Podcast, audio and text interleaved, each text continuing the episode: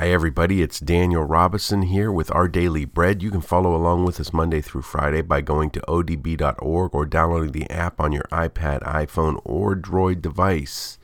Today is August 6th, and the devotion is written by John Blase and is entitled In the Father's Ways. And they start with 1 Samuel 8 3. They turned aside after dishonest gain and accepted bribes and perverted justice. And they go on to read 1 Samuel 8 1 through 9. When Samuel grew old, he appointed his sons as Israel's leaders.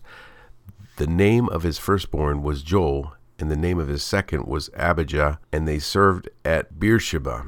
But his sons did not follow his ways. They turned aside after dishonest gain and accepted bribes and perverted justice. So all the elders of Israel gathered together and came to Samuel at Ramah. They said to him, You are old, and your sons do not follow your ways. Now appoint a king to lead us, such as all the other nations have. But when they said, Give us a king to lead us, this displeased Samuel. So he prayed to the Lord, and the Lord told him, Listen to all that the people are saying to you. It is not you they have rejected, but they have rejected me as their king, as they have done from the day I brought them up out of Egypt until this day, forsaking me and serving other gods.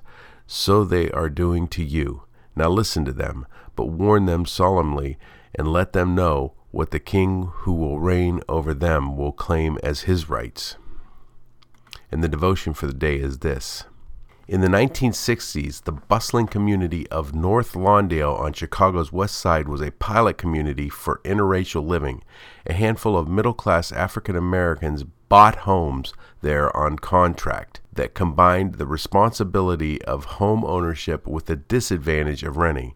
In a contract sale, the buyer accrued no equity, and if he missed a single payment, he would immediately lose his down payment, all his monthly payments, and the property itself. Unscrupulous sellers sold at inflated prices. Then the families were evicted when they missed a payment. Another family would buy on contract, and the cycle, fueled by greed, just kept going. Samuel appointed his sons judges over Israel, and they were driven by greed his sons did not follow his ways. 1 Samuel 8 3. In contrast to Samuel's integrity, his sons turned aside after dishonest gain and used their position to their own advantage. This unjust behavior displeased the elders of Israel and God, putting in motion a cycle of kings that fill the pages of the Old Testament, verses 4 and 5. To refuse to walk in God's ways allows room for the perversion of those values and as a result, injustice flourishes. To walk in His ways means honesty and justice are clearly seen not only in our word, but in our deeds as well. Those good deeds are never an end in themselves, but always that others may see and honor our Father in heaven. And the questions for the day are this What current example of injustice are you aware of? And what is one way you can work towards justice in that example?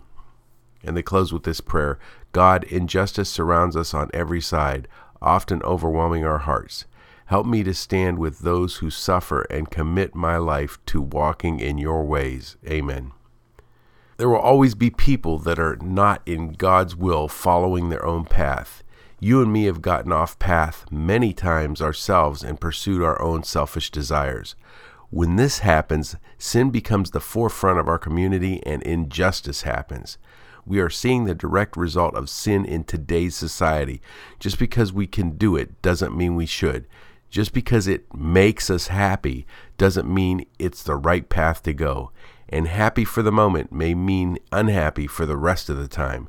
The guilt and shame that follow selfish desires is not worth a moment of happiness. Until we as a people and the nation turn back to God, we will not truly be set free from the consequences of the sins that we have committed. Maybe it's time that we stand up and speak against the sins of immorality, racism in all races, ungodliness, paganism, laziness, selfishness, and greed. It's time to accept Jesus and turn back to God and begin to worship and praise Him. This is why we are here and why He created us. Let's try to keep that as our number one goal. Thank you for listening and be sure to tell all your friends about our podcast. If you haven't done so, be sure to download the Our Daily Bread app, and I look forward to joining you tomorrow going over God's Word together. Until then, this is Daniel Robison saying, May God give you a special blessing today. Join us tomorrow as we discuss letting go.